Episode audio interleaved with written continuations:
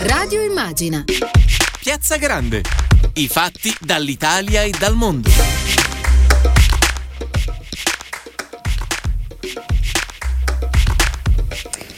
Salve a tutte e a tutti e ben ritrovati a Radio Immagina da Maddalena Carlino in Piazza Grande. Un saluto anche da parte della nostra squadra, Daniele Palmisano in regia e Andrea Draghetti allo streaming. Oggi parliamo di una delle eccellenze italiane che il mondo ci riconosce, parliamo di botteghe di arte, di innovazione, di creatività e di mercato. Parliamo in poche parole di ceramica, un'eccellenza italiana da difendere.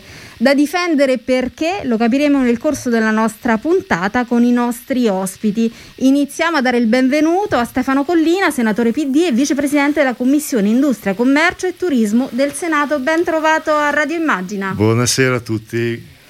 Allora, il settore della ceramica Made in Italy è leader mondiale per la qualità e il suo valore, ma sono anni anche ben prima della crisi pandemica che denuncia dei gap di eh, competizione. Eh, quali sono questi gap e come sostenere la filiera?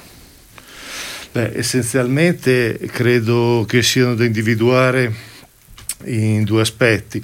Il primo è legato sicuramente al fatto che i costi dell'energia nel nostro paese sono più elevati che in altri paesi. L'Italia non ha mai fatto concorrenza agli altri e dato competitività al proprio settore produttivo attraverso i costi dell'energia, altri l'hanno fatto e non è un caso se noi non abbiamo da uscire dal carbone vero e proprio, ma eh, abbiamo già delle eh, fonti ehm, diciamo così più nobili del carbone, in modo particolare il gas. Il secondo tema è certamente quello delle infrastrutture perché il nostro distretto ceramico, poi penso che il presidente eh, Savorani sarà... Sì, intanto lo salutiamo perché ci ha raggiunto ai nostri microfoni anche il presidente di Confindustria Ceramica, Giovanni Savorani, ben trovato a Radio Immagina.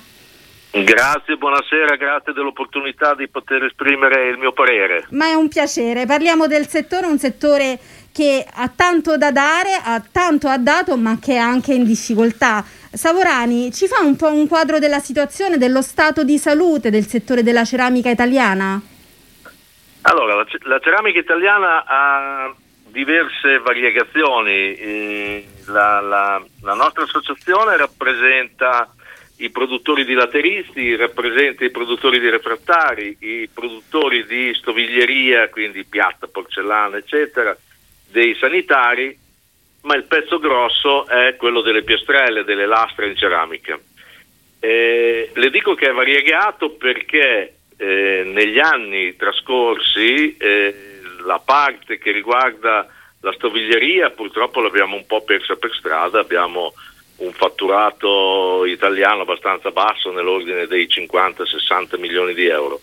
Eh, per i sanitari è successa la stessa cosa, molte aziende di produzione di sanitari sono migrate in, uh, in paesi dove la manodopera e l'energia hanno dei costi molto più bassi che in Italia. È rimasto il bel comprensorio di Civita Castellana che si è spostato su dei prodotti di, di design di alta qualità eh, I laterizi seguono perché hanno un raggio d'azione eh, abbastanza piccolo intorno alle fornaci, il loro raggio di azione è intorno ai 200 km, eh, quindi seguono, seguono quel, quello che è l'andamento dell'edilizia italiana. Le piastrelle eh, invece sono ancora leader mondiali, noi produciamo in Italia 400 milioni di metri quadrati. Eh, e abbiamo la quota di export più alta al mondo, cioè facciamo più export noi dei cinesi o degli spagnoli. Quindi mi, mi, sembra di capire è un mondo molto variegato in cui siamo molto bravi, però lei ha citato già due gap competitivi eh, che senatore eh, le, le, stavo rilanciando con la prima domanda, costo del lavoro e eh, costo anche energetico. Che cosa mi dici? E infrastrutture sì. aggiungo. E infrastrutture. Parleremo di tutti questi argomenti. Iniziamo intanto dando eh, una panoramica generale su quello che può essere un aiuto a questa filiera eh, e soprattutto accendere un riflettore su questo mondo che è un mondo così interessante, che produce molto, ma che deve essere sostenuto. Io credo che con questo governo, se posso cominciare così, eh, abbiamo impostato il tema della transizione ecologica e della transizione energetica sotto un profilo più concreto. La transizione energetica è innanzitutto la transizione del nostro sistema produttivo, non c'è una transizione ecologica che lasci indietro il nostro sistema produttivo. Quindi il punto è l'inizio è partire da quali sono le condizioni in cui si trova il nostro sistema produttivo e come questa transizione, questo percorso può essere effettuato senza far perdere competitività ai settori produttivi più importanti ed eccellenza. Quindi io te- credo che il tema dell'energia sia da affrontare in questi termini con maggiore concretezza, sapendo che noi abbiamo delle infrastrutture che da questo punto di vista, in attesa che ci sia appunto una ristrutturazione del sistema, ci danno come dire, pieno sostegno e sono assolutamente rispondenti alle esigenze di questo settore, penso innanzitutto al gas.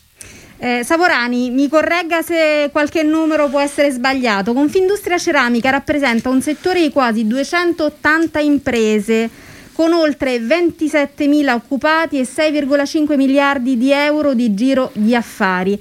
Sappiamo però che c'è stato un balzo del 30% per il costo dei pallet per esempio materie prime in rialzo dall'8 al 12%. Ecco, con numeri così che cosa rischiano le imprese? Eh beh, si rischia di dover eh, aumentare i prezzi e di perdere competitività.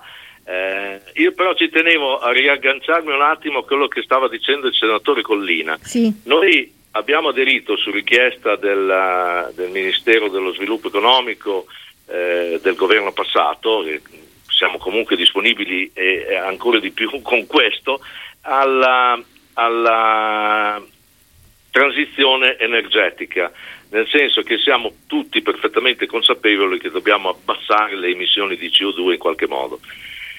Eh, qui eh, noi abbiamo fatto una cordata, noi i produttori di, di, macchine per il nostro settore, che sono Emiliano Romagnoli anche loro, eh, il, e le università di Bologna, di Modena e di Reggio abbiamo eh, creato un pacchetto insieme alla Regione e ci siamo proposti per studiare questa transizione energetica. Considerando però il fatto che noi siamo degli utilizzatori di energia, non siamo noi certamente a volere eh, produrre idrogeno o, o, o, energia elettrica in modi diversi. Eh, la preoccupazione che abbiamo espresso a più mani perché abbiamo già un'esperienza in corso che è quella dell'emission trading che, che, sì. è terribile, eh, poi le spiego il perché. La preoccupazione è che la caloria o la chilocaloria che noi andiamo ad utilizzare anche in una fase transitoria deve costare uguale o meno della chilocaloria che usano i paesi limitrofi all'Europa, perché altrimenti corriamo il rischio di una delocalizzazione produttiva spaventosa con perdite di posti di lavoro. Noi dobbiamo mettere al centro dell'attenzione in questo lavoro i posti di lavoro, noi dobbiamo mantenere o sviluppare il nostro lavoro. E, e, per fare questo bisogna nella fase transitoria essere molto attenti ai costi, ai costi della, della caloria. Ecco, su questo vorrei un attimino ripresentare queste tematiche che Savorani ci ha illustrato. Intanto sappiamo che la voce energia incide sul costo delle, mh, di produzione delle piastrelle di ceramica italiana per il 20%, quindi una quota molto alta. Ehm, Savorani anche in passato lei ha denunciato ehm, che c'è diciamo, un meccanismo che vi danneggia fortemente ed è il sistema comunitario per ridurre le emissioni di anidride carbonica, per cui si possono acquistare delle quote, ovvero l'autorizzazione a emettere una tonnellata equivalente di CO2 scambiandole come qualsiasi titolo. Questo è un meccanismo che è assolutamente deleterio per un'industria di questo genere. È un meccanismo che danneggia il lavoro in senso lato eh, le, le, spiego come è avvenuto. Eh, la, eh, si è creato quello che eh, viene genericamente chiamato l'emission trading, è una legge sull'emission trading, quindi si devono comprare o vendere delle quote di emissioni di CO2 ma vuol dire commercio di emissioni, eh, quindi già come titolo è piuttosto brutto. Eh, quello che è successo è che non si è tenuto conto che in alcune zone o alcune aziende o in, in, alcuni paesi, il nostro principalmente, perché noi applichiamo le AIA, quindi certe attenzioni le abbiamo già messe, abbiamo applicato la, la, la tecnologia e gli investimenti del 4.0, per cui abbiamo le aziende molto avanzate sul piano digitale, sul piano della, eh, dell'innovazione tecnologica e oggi ci troviamo a dover fare la stessa cura dimagrante di emissioni di CO2 che fa qualcuno che eh, in qualche altro paese europeo che emette delle quantità molto superiori alle, mod- eh, alle, nostre in modo negligente. Voglio dire, i diligenti vengono penalizzati rispetto ai negligenti. Questo è quello che fa la legge. In più è stata lasciata libertà di acquisizione delle quote di CO2 a, alla speculazione. E questo è dannosissimo. Guardi, una tonnellata di CO2 a novembre costava 19 euro a tonnellata. Sì. Eh, oggi ne costa più di 50 ma le sembra una roba possibile. Ecco, su questo, questo naturalmente va a limitare sì. il lavoro delle persone. È chiarissimo e su questo non posso che coinvolgere Collina chiedendogli quale può essere il sostegno della politica eh, per aiutare diciamo, eh, a sbloccare questo meccanismo e aiutare il settore. Senatore. Ma questo è un dato che conosciamo, tra l'altro le aziende sono riunite in un consorzio gas intensive che sta monitorando la situazione e che ha chiarito molto bene anche nell'ultima assemblea quelle che sono le esigenze di tutti i settori, non solo della ceramica, ma penso anche all'acciaieria, tutti i settori che sono grossi consumatori eh, di energia e di gas eh, in particolare. Certamente le questioni sono da una parte italiana e da una parte europea.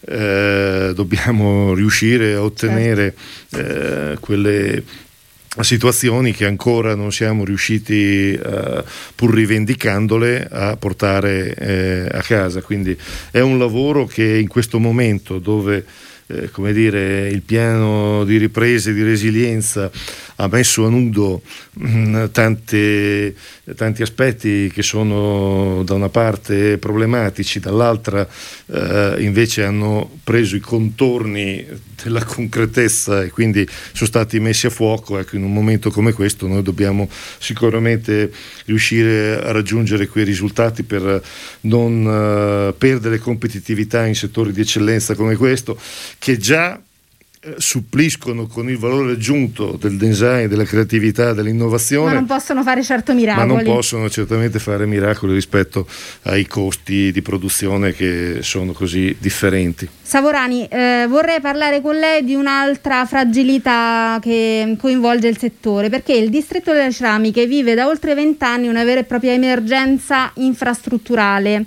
eh, che penalizza naturalmente l'industria. La crescita infatti industriale ed economica del territorio non è infatti seguita un'adeguata pianificazione e realizzazione delle diverse infrastrutture. Ultimamente se ne è occupata anche Milena Gabbanelli con il suo data room. Tutti hanno approvato, vidimato, dato il via libere, ma l'opera non decolla. Siamo prigionieri della burocrazia? Sì, sì, la dottoressa Gabanelli mi ha fatto una domanda fuori onda, mi ha chiesto ma secondo lei è un problema di volontà politica? Io le ho chiaramente risposto che secondo me no, non è un problema di volontà politica, le volontà politiche si sono espresse eh, durante questi 35 anni, stiamo parlando di 35 anni di questo iter, eh, più volte in, in, in fase positiva. Ciò che non funziona sono le leggi, le regole, eh, i, mandati tutti incrociati per cui alla fine eh, se lei ha sentito il direttore generale del Ministero della, eh, dei Trasporti eh, quando rispondeva eh, rispondeva benissimo e spiegava benissimo perché le cose non si possono fare, eh, perché ci, c'è sempre un veto da qualche parte. Secondo me eh, il problema è quello, cioè bisogna mettere mano alle regole degli appalti, a tutte le leggi sugli appalti così non, non, si aprirà nulla e mi creda il problema grosso sarà il, il recovery fund perché non riusciremo a spendere quei 209 miliardi se, se stiamo fatti in questo modo. Perché se, Do- se, cantieri, spieghiamo, se, se, i cantieri non partono, eh, gran parte di quel debito è vincolato e quindi dobbiamo eh, per forza restituirlo eh, all'Unione Europea. Eh, senatore, su questo, su questo, c'è diciamo così, un meccanismo eh, che sta dannando l'intera area. Ecco. Io credo che la diciamo così, la consapevolezza sia di tutti, però bisogna trovare le soluzioni. Eh, il Recovery Fund è eh, l'ultima spiaggia per l'Italia per riuscire a eh, costruire una normalità e un'ordinarietà nella capacità di realizzare le opere e di realizzare gli investimenti, sia pubblici che privati. Quello che sarà il prossimo decreto di semplificazione che il governo Draghi sta eh, mettendo in cantiere eh, sarà eh, dire, la prova del fuoco di, di, di, del paese, perché quello che diceva il Presidente deve trovare una soluzione in tempi brevi. Eh, però la politica si sta muovendo perché lei ha depositato al DL Sostegni, attualmente al vaglio della Commissione Bilancio e Finanze del Senato per il comparto della ceramica artistica e tradizionale, un emendamento particolare di sostegno. Ce ne vuole parlare?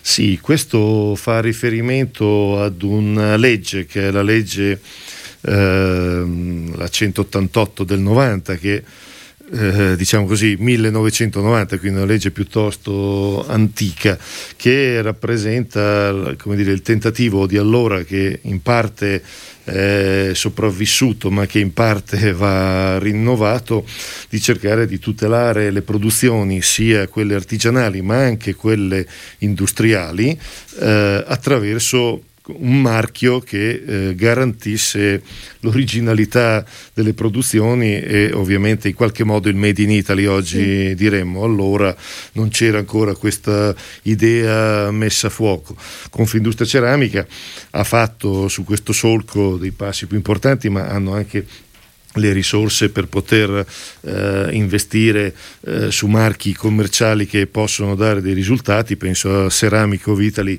che eh, Confindustria Ceramica ha promosso e che rappresenta un, un esempio. La legge 188 del 90 eh, con Confindustria Ceramica ha consentito di sviluppare un progetto molto importante che è Mater Ceramica eh, che ho visto sul sito di Confindustria Ceramica essere in prima pagina e rappresenta, io credo, un bel esempio di collaborazione dal punto di vista culturale e formativo nel nostro paese in un settore come quello importante della ceramica che lega artigianato, cultura, tradizioni ma anche innovazione, tecnologia e quindi il saper fare italiano a tutto tondo.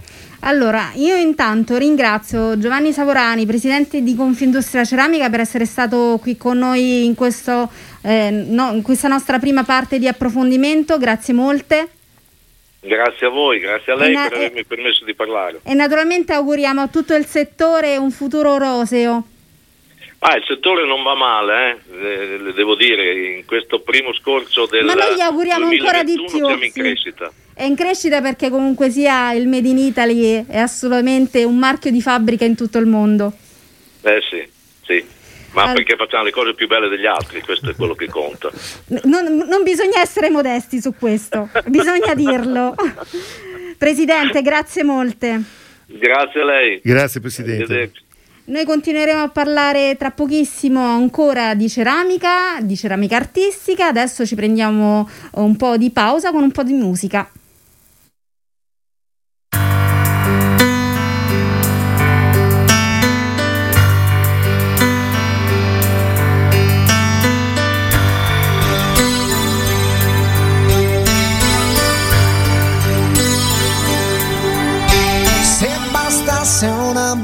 una canzone a far piovere amore.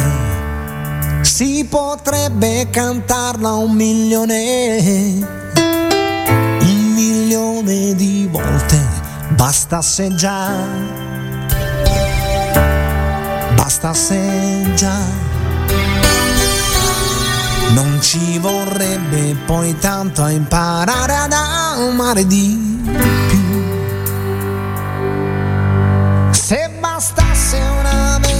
canzone per convincere gli altri. Si potrebbe cantarla più forte visto che sono in tanti fosse così fosse così non si dovrebbe lottare per farsi sentire di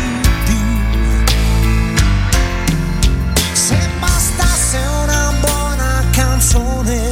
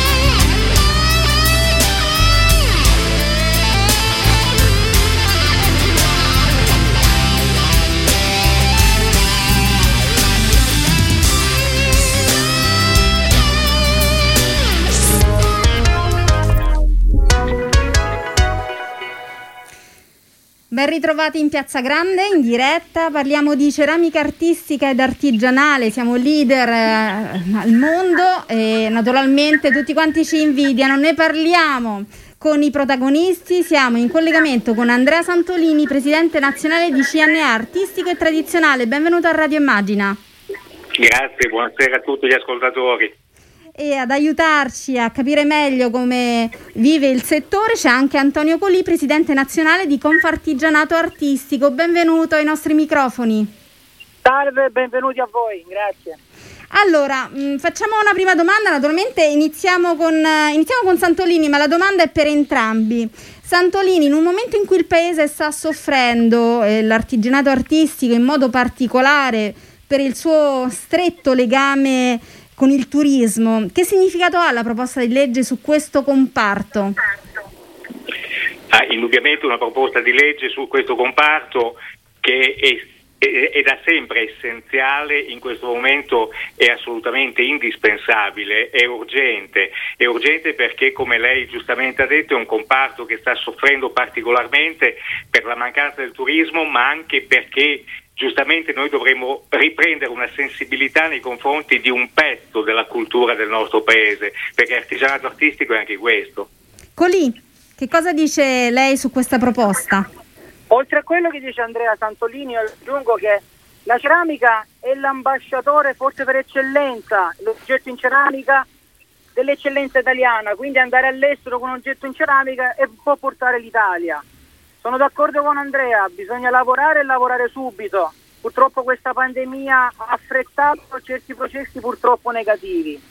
Bisogna lavorare perché la ceramica italiana è importante e soprattutto perché anche dall'estero, alcuni mesi fa, l'Austria ha cercato in qualche modo di portare ceramica non europea, non solo non italiana, lavorare sia in Italia ovviamente che all'estero e a tutelare la ceramica italiana in tutto il mondo. Ecco, abbiamo sentito Santolini, Colì, eh, ci hanno parlato, la ceramica entra nelle case di tutto il mondo e, e l'artigianato artistico e tradizionale è naturalmente un patrimonio inestimabile dal punto di vista storico, sociale, culturale e turistico. Lei ha depositato una proposta di legge in Senato per tutelarlo e rilanciarlo. In che cosa consiste questa proposta? Beh, la proposta, ci tengo a dirlo, è stata costruita insieme alle associazioni. L'esperienza che abbiamo maturato in questi anni attraverso interlocuzioni eh, costanti sul tema ci ha portato a mettere a fuoco bene eh, i problemi che ci sono. Io credo che gli aspetti fondamentali che eh, posso sottolineare del disegno di legge. Sono relativi dal mio punto di vista alla eh, trasferimento di questo saper fare. Questo saper fare non può morire, è una cosa che va insegnata, che va tramandata eh, e quindi è un trasferimento sia di un saper fare ma anche dell'impresa. Eh, ci sono questi due temi che vanno portati avanti in modo eh, contemporaneo, quindi ci sono aiuti per eh, il... Um, eh, diciamo così, eh, la cessione di azienda al fine di assicurare un regime agevolato, eh, quindi neutrale dal punto di vista fiscale, ma c'è anche una valorizzazione attraverso l'idea della bottega a scuola eh, del saper fare che può essere affiancato in modo positivo anche all'interno delle scuole. Ecco, intanto diciamo una cosa interessante che magari non tutti sanno, l'articolo 45 della nostra Costituzione prevede la tutela e lo sviluppo dell'artigianato perché ne riconosce l'importanza straordinaria. Eh, Santolini, ecco, Collina parlava di futuro, parlava naturalmente anche di formazione. Per i giovani intraprendere una carriera nell'artigianato che cosa comporta ad oggi? Beh, innanzitutto qualche piccolo sacrificio, ma anche penso tante grandi soddisfazioni poi.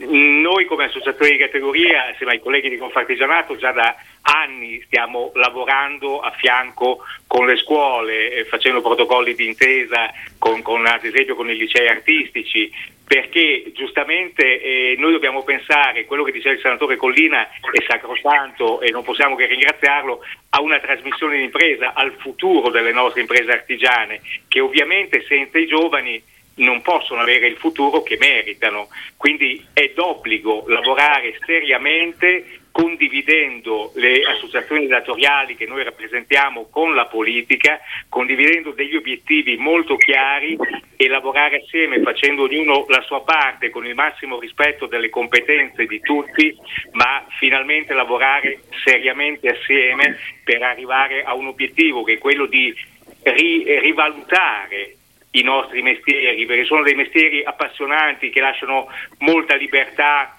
di, di, di, organizzazione della propria giornata, del proprio tempo, del proprio lavoro, del proprio futuro. Eh, noi rappresentiamo un centinaio di mestieri, la ceramica è uno dei mestieri più importanti, ma in generale dobbiamo cercare di trasmettere ai ragazzi, ma non solo ai ragazzi, anche alle famiglie, che fare l'artigiano non è nulla di, di, di, di sticevole, anzi sono mestieri, sono lavori che soprattutto in passato sono stati estremamente qualificanti. Se noi pensiamo alle nostre botteghe del Rinascimento, per fare un esempio banale, erano delle botteghe qualificatissime, ma la cosa bella, e chiudo, è che in tutto il mondo, tutto il mondo ci invidia queste peculiarità che noi riusciamo a fatica a valorizzare completamente. Noi speriamo con l'aiuto dei, degli amici che si occupano della politica del nostro paese, di riuscire finalmente a lanciare dei messaggi chiari e precisi. Ecco, su questo vorrei chiedere anche ad Antonio Colì. Eh, occorre un processo virtuoso che contribuisca anche a creare una nuova consapevolezza nelle nuove generazioni? C'è qualche cosa, c'è un passo in più da fare che magari ancora ci manca? Beh, i passi non finiscono mai Sicuramente l'artigiano di oggi, il ceramista di oggi non è più quello che si trova in una bottega scura, magari con, il, con poca illuminazione, che comunque torna a casa tardi la sera. Oggi l'artigiano è anche un artigiano moderno, che avvale di nuove strutture e di nuove come dire, attrezzature e quindi è importantissima la formazione in un concetto di costruzione del futuro. Io vorrei ringraziare anche il senatore Collina per il DDL che è diciamo, il primo firmatario, quindi è un po' l'autore, intanto per, aver, per averci fatto contribuire su questo, come dire, lui è partito dalla base, dalle necessità reali delle imprese. E poi una cosa importante, permettetemi di aggiungerla, è anche la distinzione fra coloro che sono le cosiddette partite IVA che pagano le tasse rispetto agli hobbisti.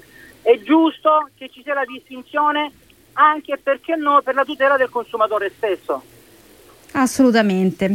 Io ehm, vorrei fare con Collino una riflessione perché nonostante siamo così bravi, nonostante eh, siamo dei designer riconosciuti a livello internazionale, non riusciamo appieno, ce lo dicono ecco, tutti i protagonisti, a capitalizzare questo valore. Eh, c'è un problema culturale di fondo, uno scatto da fare in, da questo punto di vista? Sì, io credo di sì, però abbiamo anche i mezzi per, per una nuova comprensione de, del problema e quindi costruire una nuova consapevolezza, una consapevolezza più moderna. Eh, la ceramica, ma anche tutto l'artigianato artistico, adesso noi parliamo principalmente di ceramica artistica, ma direi tutto l'artigianato rappresenta le tradizioni ed è ancorata in modo significativo con i nostri territori è il luogo dove si produce quell'artigianato artistico eh, determina e ha determinato nei secoli delle caratteristiche peculiari e uniche di quelle produzioni artigianali. Quindi il legame per esempio col turismo, il legame con la valorizzazione del territorio, l'identità territoriale è qualcosa che può aiutare a ridare orgoglio e a ridare consapevolezza rispetto a, a, queste, eh, a queste, attività e, e credo che eh, col disegno di legge cerchiamo cerchiamo di dare una valorizzazione adeguata. I comuni sono in prima linea, bisogna dirlo da, da questo punto di vista, proprio perché eh, spesso parliamo di piccoli borghi, di, di altre dinamiche, eh, parliamo di strade della ceramica insieme alle strade del vino o dell'olio. Eh, c'è un, una compenetrazione interessante da questo punto di vista che può riservare eh, tante, tante sorprese. C'è da dire l'ultima cosa che la funzione degli enti locali e delle regioni, perché l'artigianato è una competenza che è concorrente tra Stato e regioni, è assolutamente decisiva. Io credo che eh, il lavoro che abbiamo fatto su questo disegno di legge vada in questo momento qui anche portato ai livelli regionali perché c'è una fase importante di recepimento e di sviluppo di questa normativa a livello di ciascuna regione che dovrà essere fatta. Assolutamente, naturalmente stiamo vivendo, lo sappiamo tutti, un periodo molto particolare, la pandemia ha toccato il settore da vicino, essendo un settore che vive a, stretto, a stretta vicinanza con il turismo. E, però la campagna di vaccinazione che prosegue eh, potrebbe riaprire anche delle occasioni di incontro come le fiere, i mercati, i mercati tutte, tutte quelle sono le occasioni di presentazione e vendita. Eh, Antonio Colì, come vi state organizzando? Beh, guardi, la questione è semplice. Il post pandemia è, è come dire tutto da reinventare. Mi spiego meglio. Troveremo un mondo che è molto diverso rispetto a quello che abbiamo lasciato un anno e mezzo fa. Ormai internet nell'ambito delle vendite la fa da padrone, quindi non possiamo più fare a meno di questo strumento. L'artigiano, quindi il ceramista, ma anche tutti gli artigiani, devono ricreare non tanto dal punto di vista delle qualità intrinseche del prodotto, ma del valore percepito del prodotto stesso, che non può essere un prodotto più che deve essere visto in quel posto e acquistato. Bisogna trasmettere attraverso i canali social adesso, ormai attraverso la multimedialità, le caratteristiche eh, che il prodotto esprime. Quindi un modo diverso di comunicare. Sicuramente eh, dal punto di vista della manifattura cambierà ben poco, anche perché devo essere sincero, a livello mondiale abbiamo poco da imparare o poco da cambiare. Il nostro prodotto è già bellissimo di suo ma dal punto di vista commerciale molto c'è da fare e stiamo intraprendendo un percorso che sicuramente ci porterà delle belle soddisfazioni, ma nello stesso tempo sarà impegnativo perché dovremo un po' ricalibrare il cervello verso altre consuetudini commerciali. Ecco, su questo vorrei sentire anche Andrea Santolini, che futuro vede nel post pandemia per tutto quanto il comparto? Ma indubbiamente io sono un ottimista di natura, quindi credo e spero, tanto per rafforzare quanto dicevo poc'anzi, che questa pandemia ci dia modo di lavorare più proficuamente con le altre parti sociali, quindi con la politica ma anche con i sindacati, perché anche tramite il lavoro da fare con i sindacati si arriva al discorso che facevamo prima sulla formazione, bisogna capire bene, c'è il tema dell'apprendistato, c'è il tema delle botteghe scuola, ci sono dei temi aperti molto importanti che noi speriamo e auspichiamo che questa pandemia ci aiuti a capire che sinergicamente abbiamo delle grandi forze da esprimere e dobbiamo abbandonare un attimo le posizioni pregresse a cui ci eravamo abituati negli ultimi decenni, dobbiamo realmente collaborare assieme. L'artigianato, io mi permetto di sottolineare che è un po' un giallo di fronte, sia perché è un elemento fondamentale, ad esempio, dei piccoli borghi. Il turismo esperienziale si fa prevalentemente nelle botteghe artigianali, ma dall'altra parte è anche uno strumento molto importante di, di, di legame con il design, con, con, l'evoluzione tecnologica che ha accompagnato questi ultimi anni, con le innovazioni, l'artigiano digitale sempre più attuale. Personalmente mi ha appassionato un'esperienza che hanno fatto gli amici della Fondazione Cologni, cioè un lavoro fatto a quattro mani, cioè un artigiano con un design che ha tirato fuori delle opere meravigliose, cioè è questo il futuro ed è per quello che noi crediamo, siamo fermamente convinti di avere molto da dare alle nuove generazioni. Allora, il, il, tempo a nostra disposizione si conclude qui. Io ringrazio i nostri ospiti per essere stati con noi. Ringrazio naturalmente Stefano Collina, senatore PD, vicepresidente della Commissione Industria, Commercio e Turismo. Grazie a voi. Ne approfitto solo per dire sì. una cosa. Questo weekend, nelle oltre 40 città di antica tradizione ceramica in Italia, c'è un weekend dedicato appunto alla ceramica e si chiama Buongiorno Ceramica sul uh, internet potete trovare il sito e tutte le informazioni per ogni comune di antica tradizione. Allora eh, naturalmente parteciperemo in tutte le modalità possibili a questo evento che ci riporta al centro del mondo della ceramica e presenta questo mondo in tutte le sue sfaccettature e bellezze.